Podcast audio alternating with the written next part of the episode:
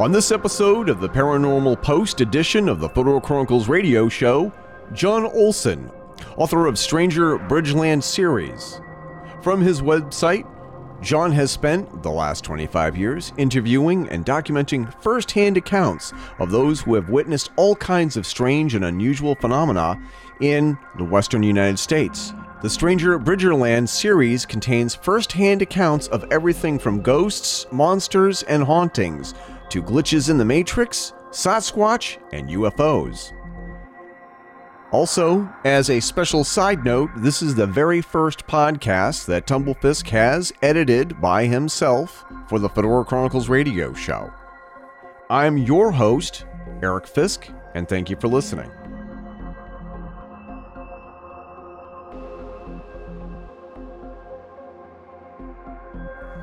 John Olson is my special guest here on the Fedora Chronicles radio show's a Paranormal Post edition.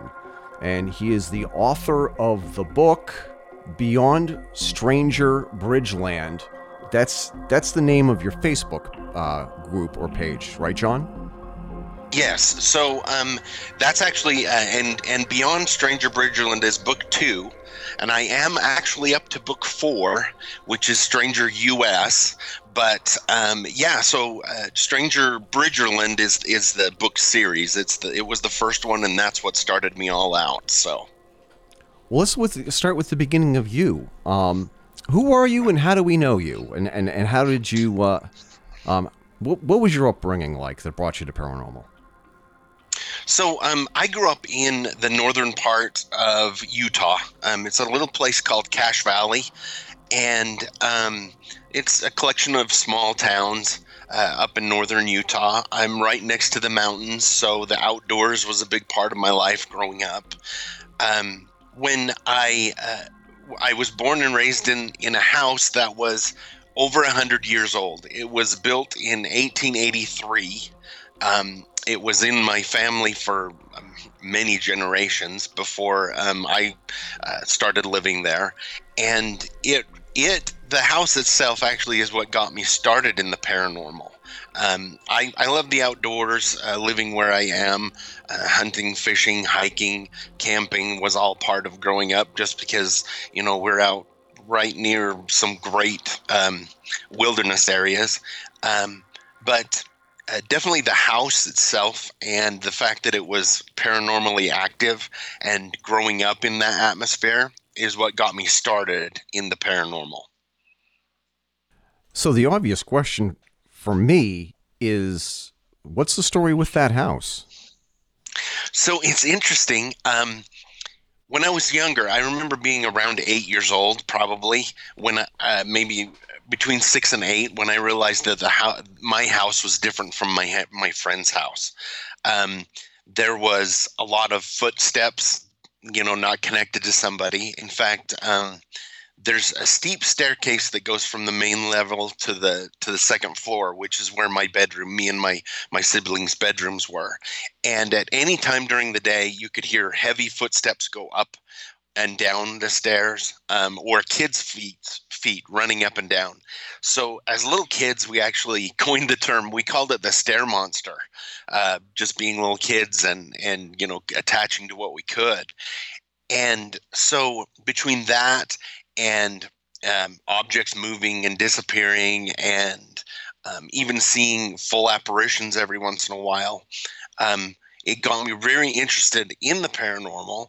And my parents at the time, because it's a small town that I grew up in, uh, they were really afraid that if we started telling people that our house was haunted, that they were going to think we were all crazy. So for a long time, I, we weren't even able we weren't even able to tell people or you know talk to people outside of our home about you know the strange things that went on. And so at that time, I kind of you know got a hold of anything I could read about the paranormal and um, just learning everything I could. I think that the little local library where I grew up was just ready to give me that. Um, the Time Life Paranormal series because I just went through that so many times. And um, it wasn't until I got a little older and in high school, and some of my friends came over and they would have experiences in the house and then they would say you know what was that? I remember one time i was upstairs in my room and i was uh, i was studying with a friend of mine and all of a sudden out of nowhere she slams the book she's reading and throws it on the floor and just looks at me and i'm and i remember looking at her and saying what's what's the matter? And she goes what's going on? And I, I didn't understand what she was talking about and she says somebody has run up your stairs three times, but there's nobody on your stairs. And I just kind of chuckled and said, Oh, well, you know, my house is haunted.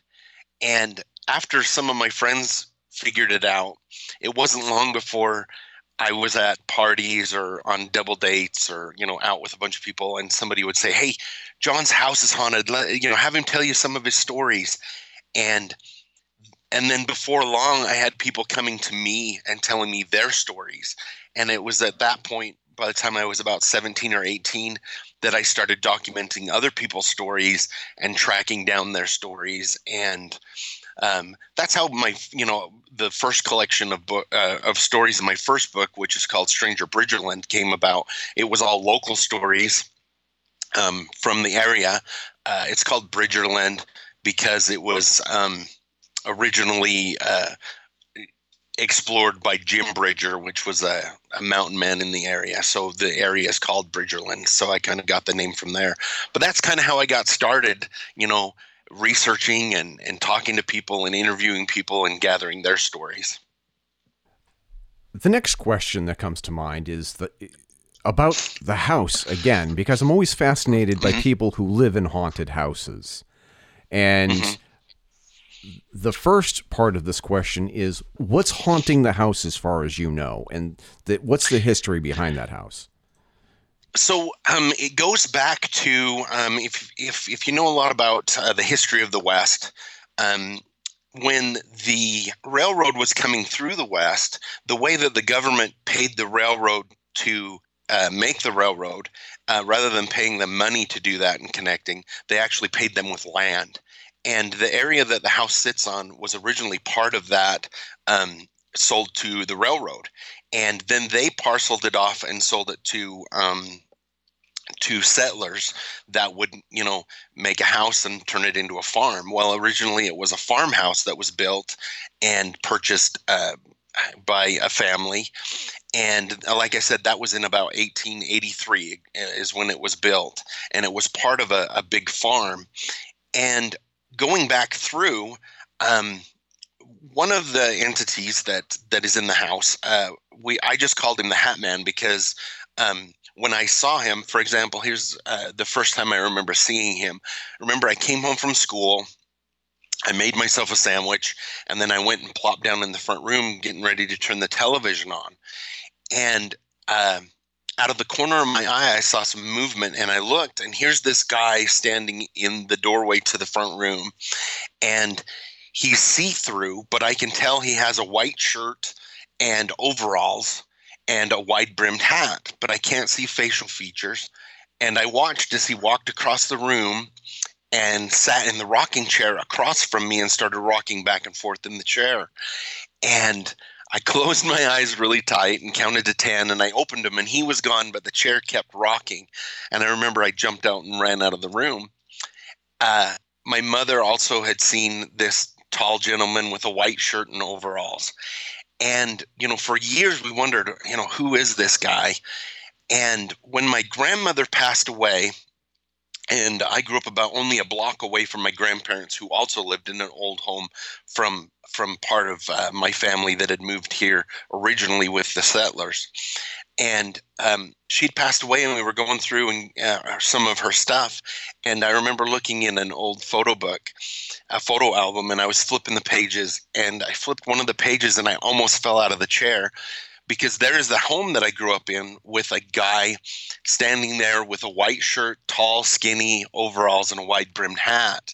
And come to find out, it was um, a great, great, great uncle of mine that owned the house back in the 20s. And so I was able to connect that to uh, one of my ancestors that originally lived in the house. So that's definitely one of them that lives there, um, that stays in the house. Um, but whether it's him or one of the other entities that uh, we believe he's a really big trickster. He loves to play tricks on people in the family, and especially if, for example, that he knows that he can bother you. Um, my oldest son, who spent a lot of time helping grandma and grandpa at their house, um, had an experience. He knew that um, it, he bothered my son a lot and liked to tease him a lot. Um, one of my favorite stories about my son is my mother had purchased a snowman, and um, it was uh, about four feet tall and made out of um, fabric, and then the base was a sandbag so that you could place it wherever you wanted to. And it um, during Christmas time, it was up in the front room, but during uh, the rest of the year, it was in the basement. And my son just never liked that snowman and it just gave him creepy vibes. Well, one uh, summer, my my dad paid him to paint the hallway in the basement, and there's only one stairway and hallway into the basement. And my son had his ear earbuds in. He's about 15 years old at the time, and listening to some music, and he just got a creepy feeling. So he stuck his head into the the living room or the main room where where my parents store stuff in the basement and the snowman is in the corner staring at my son. And so he walks over and he turns the snowman around and it's kind of heavy with the sand sandbag base and just kind of stuck it in the corner like it was in timeout and my son went back to painting the hallway and it went about 10 minutes and he got this creepy feeling over him again. He's my son. And he stuck his head around the corner and looked in. And not only had the snowman turned all the way around it was about halfway in the room towards him in the middle of the room. And my son put the paint down and walked upstairs and told grandpa he says i'm, I'm not painting one more thing until the snowman is out of the house and so my parents ended up putting it on the front porch and then and eventually getting rid of it so um, it's definitely a trickster uh, in the house and and the more it annoys you the more it seems to like to play tricks on you hence the word poltergeist yes um, because yep, I think noisy ghost. Yep, and that's the the very definition of a uh, of a poltergeist. Whereas is that they tend to focus all of their attention on the one person who is annoyed the most or scared the most. Mm-hmm. And and one of the questions that I also like to ask people who live in haunted houses, as a matter of fact, I, I have a coworker who wants me to bring my audio equipment over to her house. Or let me rephrase that. I've invited myself to go over to her house with my audio equipment and wanting to record. Um, I've always wanted to ask her just like I'd like to ask the, the fictional couple in the movie Poltergeist, why do you continue to live in a house that you know is haunted? And what is it about people who like to live in haunted houses like the infamous Stephen King? You know, I know for for me and my family and growing up in it, um, I, I, I very rarely have I actually been afraid. Um, the time that I did see him, I was definitely afraid. Um, but overall, I, I, it's never really been a fear thing for me. It's kind of been more interesting um, uh, living in a haunted house, growing up in a haunted house, and especially as I got older and and like to interview people and and talk to them. I think part of the reason that people came to me and felt comfortable sharing their stories with me is they know that I grew up in that situation and that um, I kind of understand and and it's it's kind of weird. People are like, "Weren't you afraid to death? Why didn't you clean cleanse the house? Why didn't you do this and that?" And and I always tell them that for the most part, we feel like you know at some point it was their house too, and we're kind of just just renting it from them, so to speak. So in a lot of ways, they have as much right to the house as we do. But I know that's really strange for some people to understand, but it's it's it's really kind of interesting. And also, if you think that your house is haunted by somebody like a loved one that passed away, mm-hmm. it'd be mm-hmm. kind of hard to imagine uh, evicting grandma or grandpa, even though they're dead. I know it sounds crazy and a little flippant, but mm-hmm. it, it's just it's just one of those things. Where right. It, yeah. Yeah, exactly. And, and it's interesting that you mentioned that. My my grandparents on my mother's side. My mother is actually from Denmark. She uh, it was an immigrant uh, in the '60s from Denmark and married my dad. On my dad's side, I can trace my ancestry, you know, back to some of the first pioneers uh, here in the valley. But um, my grandparents on my mother's side would always come over on in the summertime and just visit. They would spend a couple months and visit, and um, one thing that I always we always remembered when my grandpa came, uh, nobody in our house um, drank coffee. Uh, it just wasn't part of you know our our regular thing. So we that smell I always associated with my grandpa. I knew my grandpa was visiting when I woke up in the morning and I could smell coffee. Well, I remember I was about, I think I was 16 when my grandpa passed away, and he passed away in Denmark, and only my mother and dad were able to go to the funeral and say goodbye. And it was interesting because a few years after that, every once in a while, there would be this this smell that would come in the house of coffee that you couldn't pin you know it didn't come from anywhere. You didn't know where it was coming from. And we finally were like well that's just a sign to us that grandpa is visiting you know that's a sign that he used to do. And now it, we associate it and somehow that smell of coffee is a sign that grandpa is visiting us and saying hello. And I've, I've talked to a lot of people that have similar things with smell or or something like that that they associate with a loved one that's passed on.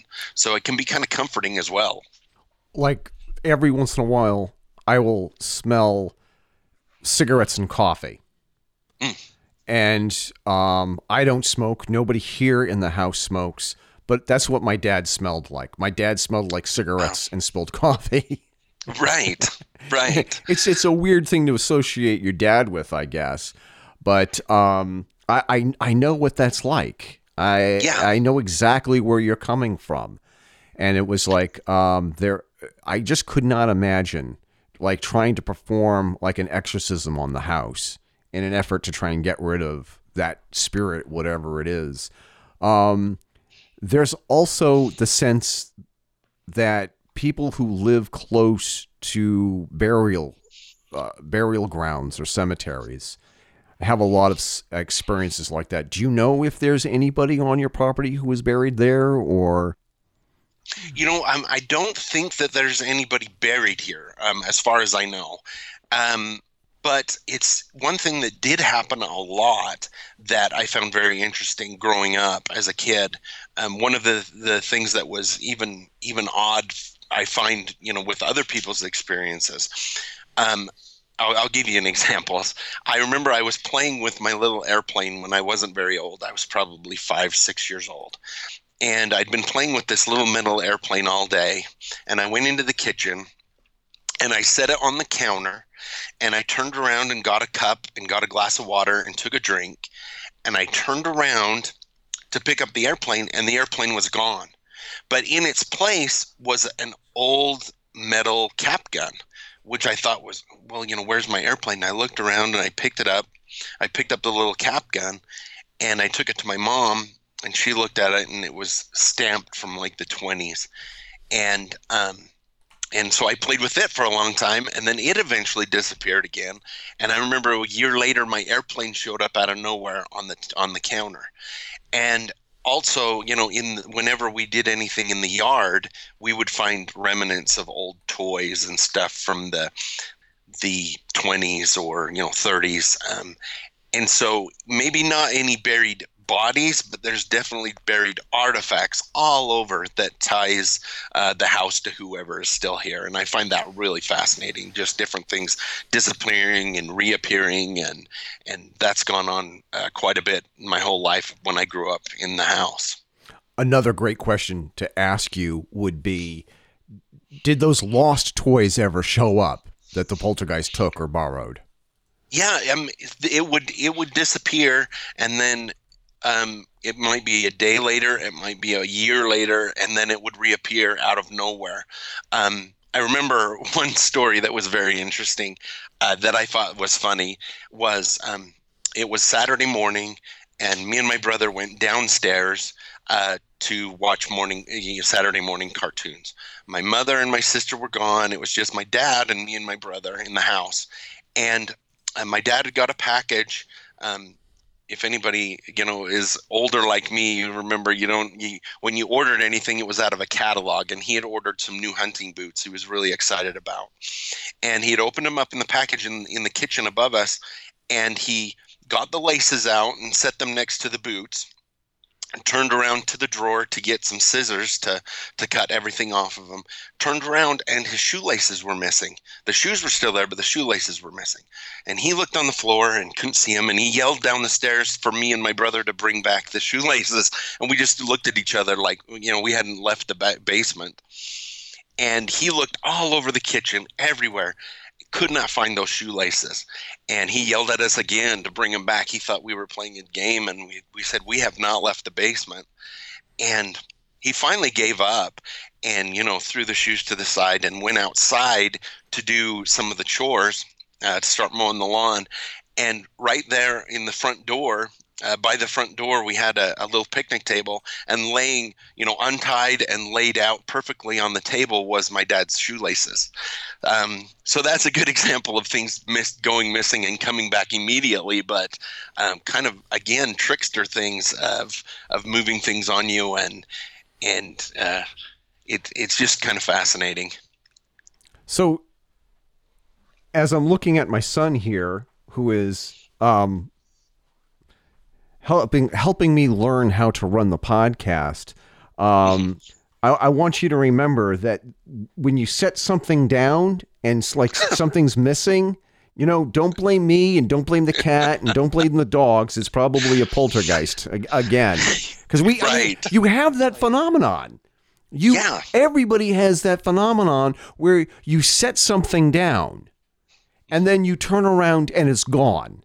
It is gone. Yep. And it's yep. and, and the, you might find it in a room where you haven't been in for hours. Right. Exactly. Yep. That that does happen. It's it's really fascinating. Um, uh, when when I when I started, you know, collecting stories and I started talking to people, it's it's it's spread out through all areas of the paranormal. I have in my books, I have, you know, ghost stories, of course, but I have UFO stories. I have Bigfoot and cryptid stories. I have, um, and one of my favorite kind of story that I like to gather is what I call glitches in the matrix, and um, a lot of stuff like that will will happen where you know things aren't the way people remember, or things go missing like that, and maybe sometimes you can associate that to a, paranormal or a ghost, and sometimes you just can't. You, you, you know, it's more of a a, a, bigger thing that something's gone missing or or something has changed that uh, based on how you remember it. If you know um, the Mandela effect, but more of a personal exactly. Mandela effect. Exactly. Yeah. Like yeah. Um, Carol and I, my wife Carol and I will have a conversation about something that happened recently. And it's amazing how she will remember it one way and I will remember it another way. And right. um, I, I, had a conversation with my boss, uh, the shift supervisor at the day job, and mm-hmm. we were, um, we remembered this event exactly the opposite way.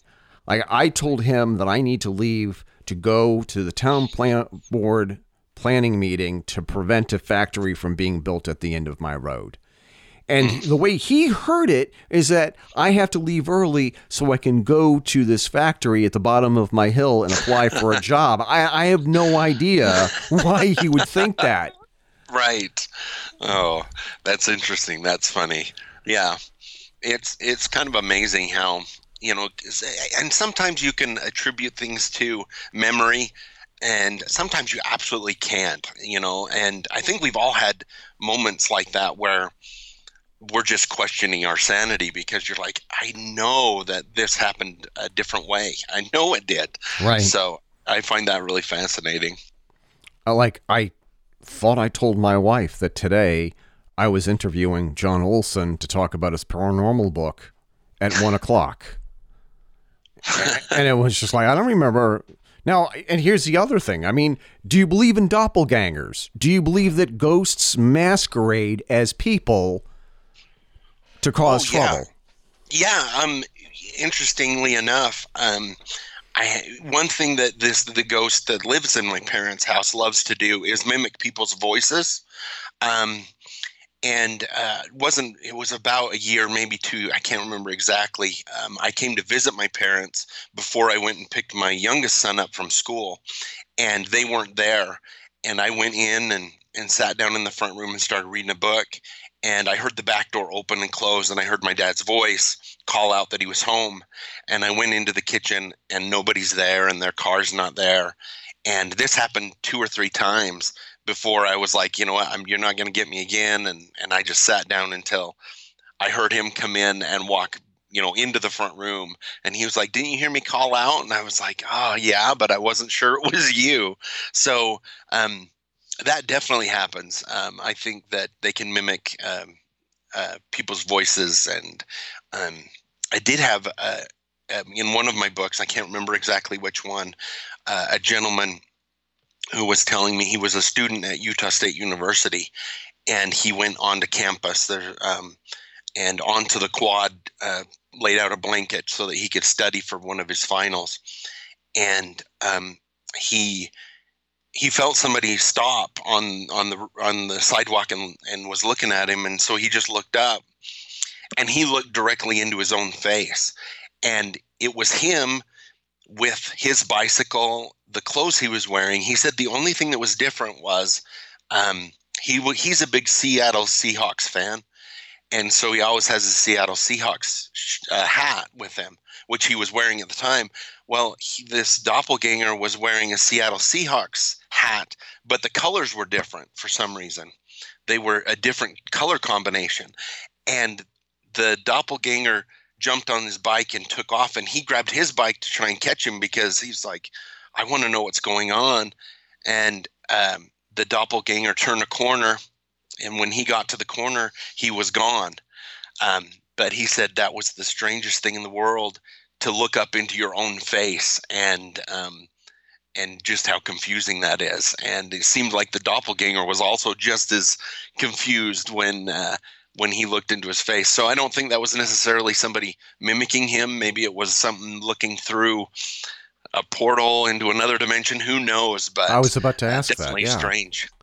Yeah, I, I um, was because the, there have been people who claim that they have seen me dressed exactly the way I dress. I mean, as you know, um, I still wear a 1930s or 40s style fedora, and I have since right. um, a, let's just say 83, I guess.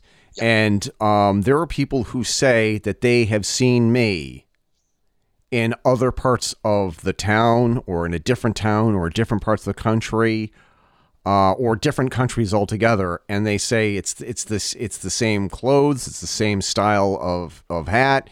Um, it's it's me. And it's like, what am I doing there? And th- and that's right. a that's a little freaky too. The idea mm-hmm. that what like when my wife says, "Oh, there's nobody else in the world just like you," I'm kind of like, I don't know. Maybe not. Uh, I know there's a lot of um, superstition around it too. That it's that it's really bad luck to run into your doppelganger. So who knows? Uh, maybe it's best if some other people keep running into them. So. Uh, yeah. Thank you for dodging the bullet for me. Um, yeah, exactly. So, tell me about the UFO okay. experiences that you have been covering. So um, they range from um, from you know all over the place. Um, a lot of them are, are your standard seeing a UFO um, in the night sky, uh, or um, or or you know different things like that. Two that stand out, well, three um, that stand out to me a lot. Um, one was of a couple that were traveling in a snowstorm from Idaho back to Utah, and um, the area they were traveling, um, it was in a heavy snowstorm, and it's just kind of rolling hills and and you know small little um, I guess you'd call them washes or ditches out in the middle of nowhere. And as they come uh, through this snowstorm, going slow, uh, right in the middle of one of those washes was a UFO that was hovering in there, almost like it was um, staying in there. Uh, from the storm, which I, I, you know, I have no idea. I'm sure UFOs can make it through snowstorms all right, but they stopped and watched it for a minute, and he really wanted to get out and get a closer look, and she wouldn't let him. And they finally, uh, she made him leave, uh, and it was, but but they had some missing time in that as well, kind of a time dilation that happened uh, when they saw it um, at the time. And so that one I found really strange because there was nobody on the road. It was in a, during a heavy snowstorm, uh, round uh, glowing object, you know, fairly close. Uh, that one uh, is one of my favorite ones I, I like about um, the fact that they had a really close uh, up look um, sighting of this UFO. Um, two other ones that I find really fascinating is I interviewed a gentleman uh, who he also lived in Idaho. And at the time, he was in college, and his job was to deliver auto parts, you know, all over from this distri- distribution place. And he got a call, or his boss got a call late one night that said, you know, they really needed one in Jackson Hole, Wyoming. And so he, his boss said it was a Thursday, and his boss said, you know, if you go deliver it tonight, you can have the rest of the week off, and I'll pay you you know to to spend the night in Jackson Hole and and give you you know the money that you you know some extra money for food and all this. So he he left, delivered the parts. Um, for those of you that don't know, Jackson Hole, Wyoming, is up in the middle of like the Teton area. There's it's really rugged mountains and and he he decided that uh, he always kept a bedroll in the back of his truck and decided to keep the money for for spending the night at a hotel and thought he'd just drive as far as he could and then just spend the night in the back of his truck. And he did that. He got to a place that's called tin cup um, which is a small it's a canyon uh, between idaho and um, wyoming and put out his bedroll and, and went to sleep. Well something woke him up in the middle of the night. His truck was shaking and um, bright light in his truck. And so he got out, and about 100 yards from him was this triangle shaped UFO that was sucking water up through uh, like a beam from from this uh, stream that ran by his camp and he watched as it was sucking water up and he said all of a sudden the the light shut off and he it was close enough he heard the water that was that was midstream fall back down into the pond or into the, little stream and then all of a sudden it took off and was gone. And he was just fascinated he was so close it got him very interested obviously in ufos um, but what i really find amazing about that is I interviewed somebody else who about uh, 15 years earlier and 80 miles away had the exact same um, experience. Uh, he was camping, woke up, there was a UFO sucking water out of the um, stream.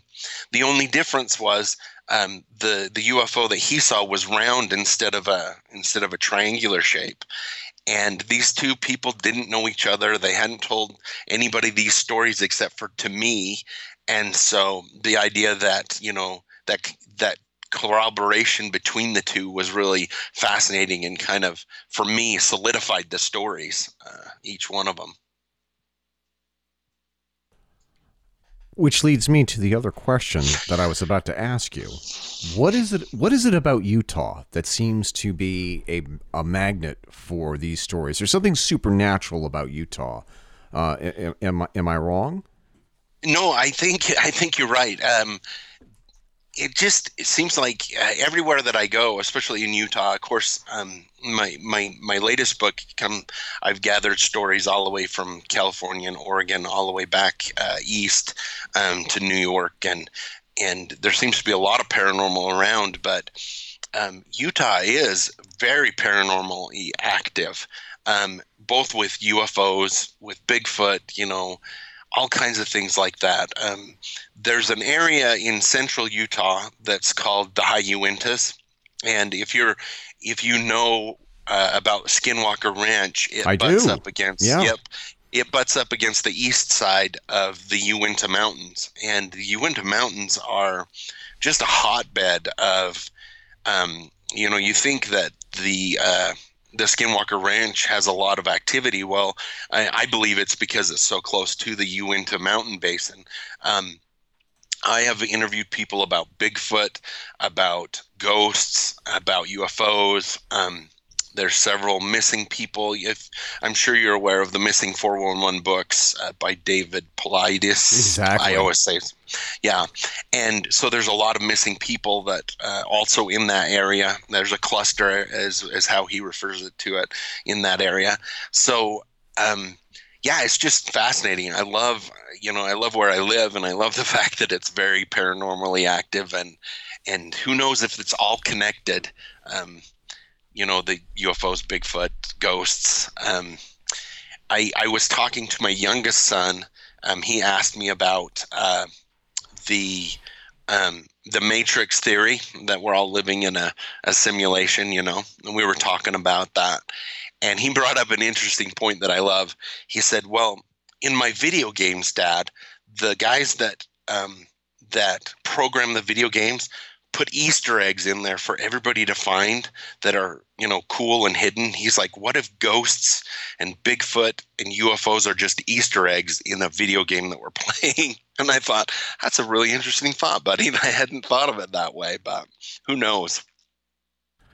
One of the things that I know as far as um, being a graphic designer and somebody who used to work in computer animation, um, there are things about like rendering scenes or rendering frames that takes a lot of computing power.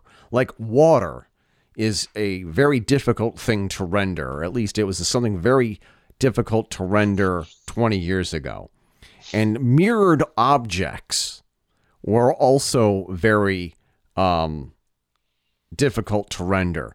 So I thought that if we wanted to test and see if whether or not we're living in a matrix, um, get a glass box full of mirror Christmas balls and take it to the ocean and look at that and see how that renders. right. because if we exactly li- if we lived in a matrix, the computing power that it would take to render that little scene and see if that would be yeah yeah, it would be extraordinary, right? Exactly. that would be tough. I would like to so. see the computing power that that's that's involved in making this matrix actually work. I'm not sure. I'm not sure how. I'm not sure if I believe that we are living in any kind of a matrix. Right. I mean, but then there are those moments where weird things happen that is just you you couldn't make this up. It's stranger than fiction. So. Yeah, exactly. Yeah, you just you just don't know. I just I, I, I love all aspects of the paranormal and and and because of that very very thing. It's to me it's a lot like um, uh, when you're growing up and and you see magicians and stuff and you you see the wonder of it all. And i'm sure even with ufos or, or something there's an explanation out there. I'm i'm afraid that when we find it it'll be mundane and ruin the the the mystique of it but yet at the same time you want to know what it is. So. Exactly. It's like yeah. you're watching a terrific movie and you're caught up in the the moment, but you don't want it to end. Yeah, it's that how. Yep. Um, and also, for me, being interested in the paranormal is, is is like squeezing out a little extra something out of life. Mm-hmm. I I feel bad for people who have no interest in the paranormal or who don't believe that there are ghosts or UFOs or anything out of the ordinary that occurs. It's like the way that the the way they see life is exactly the way life is and there's nothing more to it than that. They seem to be very bland, dry and boring people. Yeah, exactly. I, I that's exactly how I feel as well. I'm like, ah, I remember as a kid, you know, I love well, I still love Star Wars, but um, telling my uncle about Star Wars when I saw it, and he, him looking at me and and saying he can't watch science fiction or anything like that because it's just it's it's impossible, and so that I don't want to believe in that, and and I don't find any joy in it. And I thought, ah that would just destroy me if I couldn't find joy in life like that. Right. You know? It would it would be horrible. So it's I I completely understand what you're saying. And I I mean again I have um relatives and in-laws uh, who think that not only am I crazy for having a podcast, but I'm crazy for having a podcast with people who have paranormal experiences or have written books about paranormal. Do you have that experience? Do you have that? Do you have relationships with people who choose to be difficult because they don't believe in, in the paranormal or the unexplained? Um, yeah, at times I have, um, you know, met people that that think I'm a little off because of you know my books or because of my beliefs like that, and um, you know it's okay. I at one point in my life I might have been worried about, uh, you know, oh no, is somebody going to think I'm crazy or you know, and and it didn't take me long to realize that, you know, like we talked about before, I kind of feel bad for them because you know they're missing out on something that's just so fascinating in the world. Um, I've also met a lot of people that um, that maybe you know super religious or something and they're like oh that if it's not perfect it's of the devil or something like that and and i'm like you know that's not that's not the point that's not you know what's going on and and i just feel like you know they're missing out and and i can understand if somebody's never had an experience um, and they're skeptical about it. Um, but you know, I I, I, I kind of don't have time for people who are judgmental of other people. You know, not that I wouldn't be friends with them. I, I right. Not that, but but yeah, you know, it's it's just you know part of life. I think. Yeah. Um. How, how do you deal with people who are confrontational? About the fact that you believe in the paranormal, or have you just not had that experience like I have? No, I've I've I've had that at times, and and I just and I just say, well, you know, it's it's just another point of view, and you know, I it's it's one of those things where you know I could argue with somebody all day, but the older I get, the more I realize that. Um, you know, arguing with people, it, it's not going to change their mind. It's not going to change my mind. And there's so many more things I want to do with my energy in life than than argue. And I'll just kind of you know, end it by saying, oh, you know, you've got your beliefs, I've got mine, and that's okay, you know, and and and so I just, I'm not going to change their mind, and they're not going to change my mind, and and like I say, what's what's the use in expending that energy? Time is short, so. Which expending energy brings me to the topic of writing books. Hmm. When you write a book, you're really putting yourself out there you are really um, it's a, it's an emotional and physical expense. What got you to the point where you had to write a book about this? So I'll, I'll tell you, it's very interesting. Um, about seven years ago, um, I went I went through a divorce, and I was in a very low part of my life. Um, and I met um, I met this woman and we started dating and um, fell in love with her and we got married. And in that process, um, she's like, you know, I, you know, you're trying to tell everything about yourself to, you know, as you're going through the dating process and everything. And I remember explaining to my wife Annie that um, beforehand, I'm like, she's like, you know, what are all these things? What are all the papers? What, you know? And I explained to her what I did, and that I had all these stories. And she's like, Well, what are you going to do with all these stories? And this was about five years ago. And I said, I want to write a book someday. And she was like, You know what? You're going to write a book now. And she was so supportive and so helpful and just so wonderful. I could not have done this without her. And and she was the one that turned you know my, my my passion of collecting stories into writing them and getting them up and getting them going and helped me with my first book. And again being so supportive and everything through through all of the books she changed my mindset in life a lot of um, you know you, you got to do it. And, and just living a life with somebody who's supportive and helpful had just been amazing to me. It's it's turned my life around enormously. And so that's kind of how I, I actually started with the writing of the books about five years ago. And I've I've been able to publish one every year since. And I'm working on book five now. So uh, it just keeps going. Which reminds me of the old saying: "Behind every great man, there's a there's a great woman." Right. Um, you know, it's I, I, this podcast wouldn't be what it is if it wasn't for my wife who says, "Wow, that really sucked. You can do better." right, exactly. And and and my wife has been great too. Uh, as I go through the stories and helping me, you know, oh, this one would be great. Maybe you should hold off on that one. You know, this one doesn't really exude what you want. You know, maybe you should hold on to that because I, I still have you know a ton. I'm I'm still collecting stories now and and talking to people, and I still have a bunch of stories from over the past you know 20 years, and so she's just been great all around helping me out. Yeah.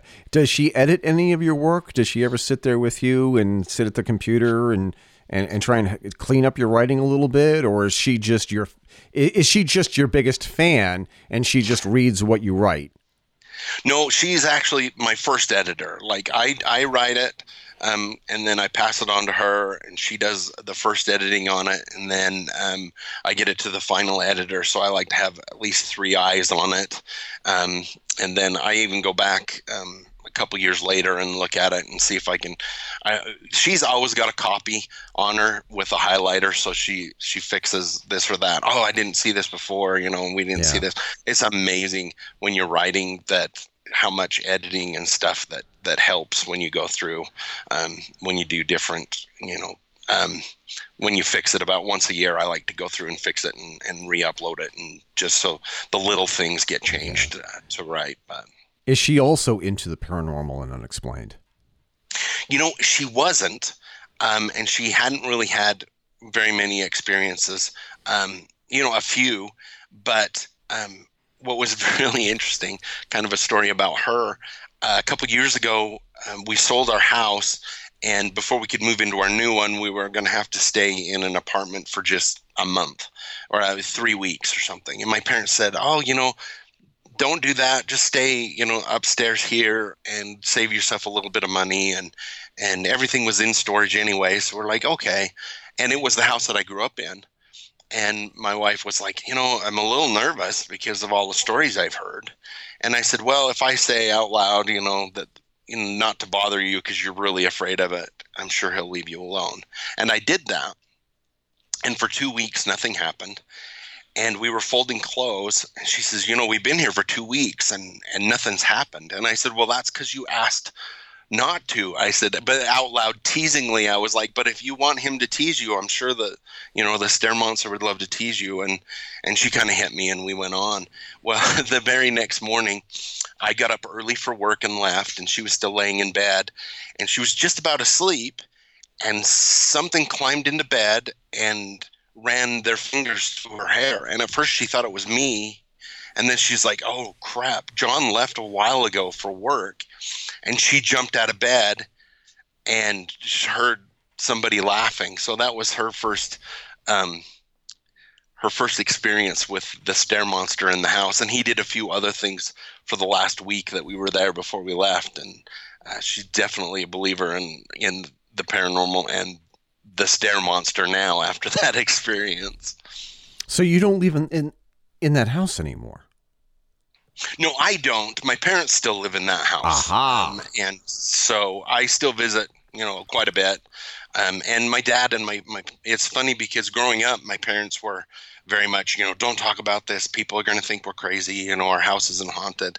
But they'll still, you know, they'll call me all the time and, and say, oh, I had this experience. Oh, this happened the other night. And um, so it's good to keep up and, keep up on it. It's uh, kind of cool uh, to still hear stories of the things that happen in the house. Absolutely, absolutely. Yeah. And I would, I, I just simply would not want to ever lose touch or touch, uh, you know, not be able to go back to that house. I would like, I'd want to be there all the time, you know. right, right. But yeah, you know, um, so let's let's let's talk more about your books and um, the first one in general, if if you had to give an elevator pitch to a publisher, or when you did your elevator pitch to a publisher, what did you say about your first book? So I said it was a collection of true paranormal stories um, from the Bridgerland area. And again, Bridgerland's part of northern Utah a little bit of the southern Idaho and a little bit into Wyoming. And um, what what I like about or what I you know tell people about my stories is that they're firsthand accounts. Um, I always uh, get my stories directly from the person that it happened to. I interview them, uh, write down everything, and um, write it. I write it in first person as if you know they're speaking, but I get the story right from them. Uh, a lot of times, and I'm sure you you run into this as well. Somebody will come up to you and they'll say, "Oh my goodness, this this really scary story happened to my cousin's friend." or you know my friend's uncle or something like that and so for a lot of times when i hear that i I've got to do a lot of research and I've got to do hunt down somebody because I'm like, ah, oh, this sounds like a really great story. I really want this. So I'll have to hunt that person down so that I can get it from the person that it happened to. Um, so that was kind of my my big thing is that it's it's all first person stories from from the people that it happened to. How do you start a conversation with somebody who has a great story? And you want to interview them for your book or your publication, like how do you go about it? And is it, and I wonder if it's any different or if it's better than how I go about it. so um, a lot of times now they will contact me through my website and when they're when they're contacting me through the website it's a lot easier because i know they want to share their story um, if it's somebody that i've had to hunt down or in the past you know uh, you know get their story from them. You know i'll first introduce myself. I'll tell them my experience. You know i'll tell them some other people's experiences. And i, I want them to feel comfortable and and realize that i'm going to do their story with respect. Um, and i think that that goes a long ways that i'm going to take what they're saying seriously. I'm going to you know express it the way it really happened. And um, i have a stack of stories that I have interviewed people and they still haven't me given me permission yet to to publish them. And some of them are awesome stories. And so a lot of times, you know, when a book comes out, I'll contact them again and let them know and, and let them read the book in hopes that they see what I'm doing and, and how I'm doing it and that they will feel comfortable sharing it. And of course, a lot of them, you know, they're like, "Can I change my name?" And I'm like, "Of course. You know, we'll keep your anonymity um, in you know through the story." And uh, there's still a lot of people that that want their name changed just because you know they work and and they're afraid that people are gonna gonna judge them, which uh, is is a sad fact in some places. But um, one thing that's helped me a lot is the fact that you now have television shows and you have podcasts and uh, people out there uh, sharing their stories, and so people don't feel alone. So that they can say, you know, I'm not alone. People aren't going to think I'm crazy because, you know, look at how many people have had similar experiences. And so I think it's getting easier, at least it has been for me, uh, with people sharing their stories.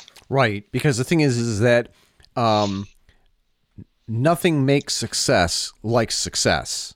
If you yes. have if you have a one successful book or if you have one successful episode of your podcast and you have a little bit of following, people will want to talk to you more. But if you say, "Hey, I'm thinking about starting a, a podcast about the paranormal and I haven't had a would you like to be my first my first victim? I mean, my my first interviewee?"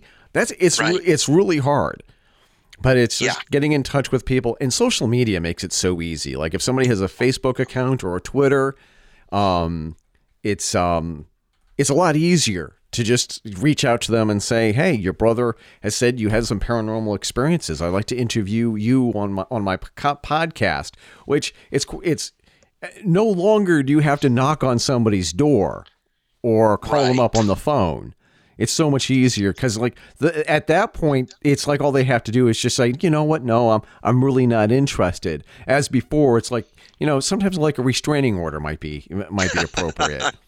Right. Yeah. exactly.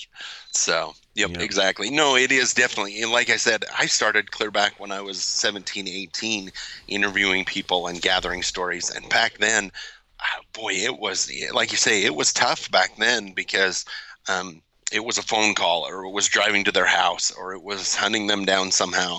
And you know, like you say somebody shows up at your door and says i heard you saw a ufo tell me about it. They're not going to be like oh yeah come in. Let me tell you all about it you know. But like you say if it's not your first book and if it's not your first podcast you, you get a little bit more credibility and and it makes it a lot easier. Yeah.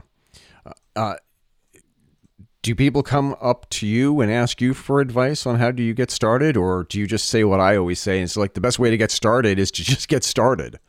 Yeah i do. I say that. I say yeah the best way to get started is just to get started. Um, and you know, I, there's a lot of people that are like oh how do you write a book? And i'm like you know what? You sit down you know, for me i get the story i sit down and i start writing.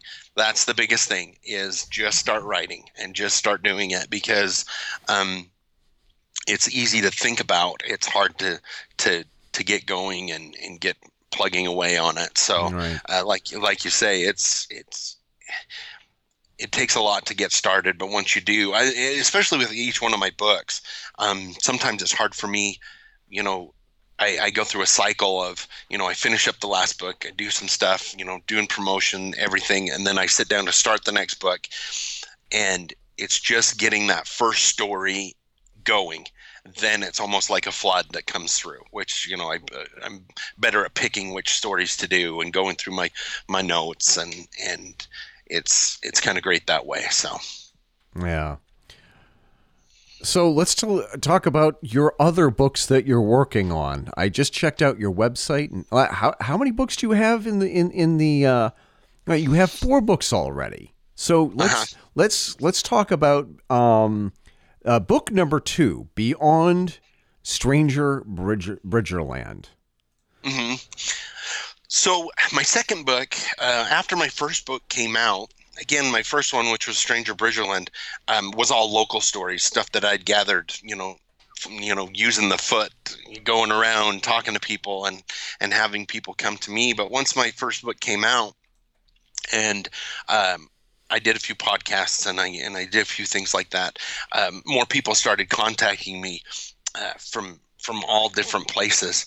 And one thing that I found really great, even that started with my first book, is um, in my first book, um, I have a, a black eyed kid story in there. Oh, yeah. And and it was amazing to me how many people either heard me talk about it or read my book and they had never they had had an experience with black eyed kids but didn't realize that that was a phenomenon they thought they were all alone in that and I was amazed at how many people in the you know had come to me and even in the second book and said, "Oh my gosh, I read your first or I read your second book and and I had an experience with those kids. I had an experience like that." And um, so it was great to be able to get that out and start uh, um, get, getting more stories uh, like that um, the especially the black eyed kids one. Um, I, I, find those fascinating because they seem to follow a narrative no matter who it is yeah. uh, that that runs into them so um, I had I had another one of those stories in um, Beyond Stranger Bridgerland and again it kind of blossomed out from the area. I had stories from the area um, because I have so many collected from the area, this area, but then it seemed to blossom out into the Western United States. Uh, I got quite a few stories from different people um, on book two.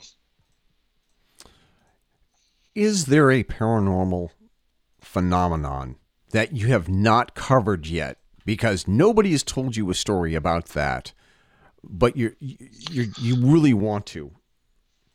You really want um, to cover yeah, I'm in the uh, in my newest book, the one that I'm working on right now. Uh, actually, oddly enough, um, I uh, there was a phenomenon that I'd heard about and and I read a lot about, and I was like, ah, I'd love to have a story. It was um, from if you remember Route 666 Yes. uh, in southern United States, um, I'd seen shows and, and read a lot of stories, and I was like, ah, that seems like such a, a scary place. And for a long time, um, I really wanted a, a story from there. But like I said, I, I, I need to have first person, and and this uh, I had a lady that contacted me um, who had that experience, and I was just over I was over the moon when she when she contacted me.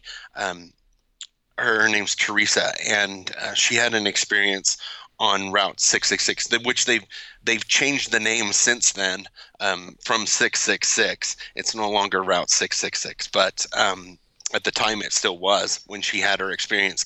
And um, what was funny is uh, her story. She talks about um, her and her girlfriend who were traveling um, on spring break to go visit her her grandparents or her friend's grandparents in New Mexico, and they ran into uh, a mist uh, out in the middle of the desert that seemed to follow them, and then. Um, almost attack the car and a glowing green mist and which is um, not unheard of in that area as one of the things. There's UFOs, there's ghosts, and then this really strange mist that that seems to appear out there. So that was one that you know I'd been waiting a long time to find somebody who had a story down there, and I finally did. So um, that's one that I can check off my box uh, for sure. Um, there are I, I always love um, because they're very rare um, stories of the Fae, um, which are you know fairies or whatever. Uh, I love getting those stories, and I have had a few of those. They're very rare, but um, I have interviewed a few people uh, about their stories about them, and there's not any story or any you know aspect of the paranormal that I don't like, um, but there are definitely ones that that really pique my interest. So, what I would really like to be able to do is allow people to find your books and get connected with you. Where what's the best way to find you other than my show page, of course. Obviously Of the course. show page the show page that I have for this episode is going to have all your links. But for the people Awesome. who are listening who haven't checked out the, the the podcast or the show page for the podcast rather, John, where can we find your work? And how can we So- find you? So um, I have a website. Um, it's strangerbridgerland.com. Um, just look up strangerbridgerland.com and it should come up. Um, I also have an author's page on Amazon.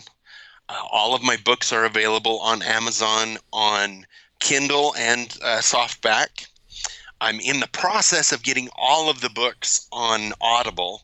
Uh, I have two up on Audible right now. I have the first one, and um, I believe uh, Stranger West, I believe, is the other one that's up. And so, and I'm working diligently to get the other two up. Uh, I've, I've just had a few hiccups, and they should be up in the next couple months. Um, so the, all four books will be on Audible and on audiobook. They can be found there. Uh, you can contact me through my website again, Stranger Bridgerland. Um, I have a um, Facebook page, uh, Beyond Stranger Bridgerland, uh, that you can contact me there, or my author page on on uh, Facebook, which is just John Olson. You can contact me there as well, and um, I I have on my website. Um, hopefully, after COVID gets done, um, I'll be doing some speaking engagements and and talking and doing storytelling, and and there'll be links on there as well on how to. Uh, Come see me sometime if I'm when I'm out speaking because I, I love to meet people face to face as well. Yeah, absolutely. Uh, my co-host for News of the Week, Jay Cousino, and I were planning on going to the MUFON conference uh, if it's going to be if it's going to happen this July, and and maybe Right. maybe we'll see you there if it Maybe. happens. Maybe. Yeah, if it happens, that's the thing. I sure hope so. I, I hope we're done with all of this, or at least at the point where we can we can at least go and meet people again. Because, like I say, I love you know I, I love talking to people on online and everything like that. It's just nothing like you know looking somebody in the eye and and and hearing their story. So Absolutely. And as soon as COVID is done and over with, you'll be able to hit the road and, and, and write some more books. Yeah, yep. Get interview some more people and get out. I love when it's possible to go out and, and actually go to the area where, where people tell me the story so I can get the feel of it. Yeah. That's always fun as well. so. Yeah. Do you think that there's ever going to be an end in sight? Do you think that there's ever going to be a time when, like, there's just no more paranormal stories to tell? Or do you think this is just going to go on forever, no matter what happens with disclosure? You know, I, I hope it goes on forever. I do.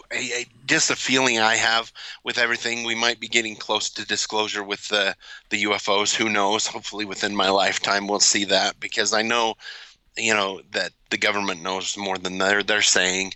But uh, I think there'll always be paranormal stories out there. I I really do. Um, it's human nature to seek out the unknown, and so I hope we just keep going. I do too. And as always, thank you very much, John Olson, for coming on the show. Um, you're, you're just such a great sport to do this. I, I appreciate it. Oh well, thanks it. for having me on. You do such an awesome job. This is an amazing podcast, so I love doing it. So. I, I appreciate it. And also, um, I tell all of my favorite guests, um, feel free to reach out to me if you have a story, an experience you want to sell, or you have another book that you you want to share with everybody. Um, absolutely, drop me a line and let me know that you want to come on, and I, I will I will fire up the audio recorder and we'll do another show. That'll be awesome. I, I would love that. When my next book comes out, I'll definitely get a hold of you. All right, I can't wait.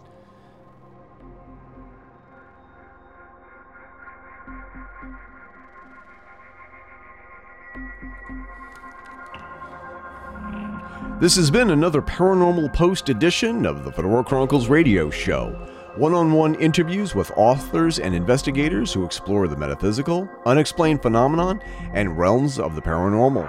Join us on Twitter, Facebook, and Instagram by simply searching for the Fedora Chronicles on those platforms.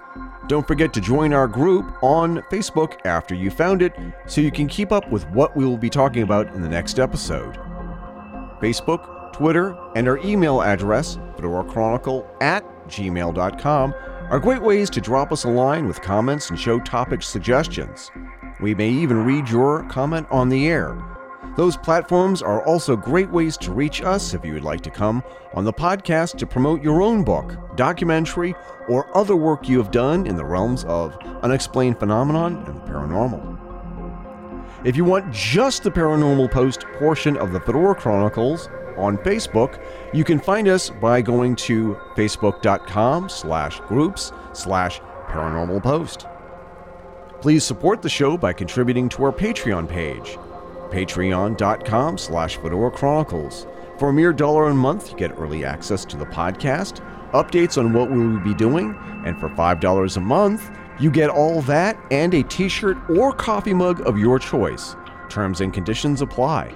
Thank you to all of our listeners who are already contributing. You can also support the show and show off your incredible, impeccable taste by buying our merch at zazzle.com slash Fedora Chronicles. The theme song for the show is Moon Expedition by Olive Musique from Premium Beat, which provided the license for this song. The Fedora Chronicles radio show was edited and produced by Harrison Tumble Fisk, and a special thank you to our co founder, Walt Schnabel. Copyright The Fedora Chronicles 2009 to 2021. All rights reserved. Once again, this is Eric Fisk from the Fedora Chronicles reminding you to keep your chin up and your fedoras on. Thank you for listening.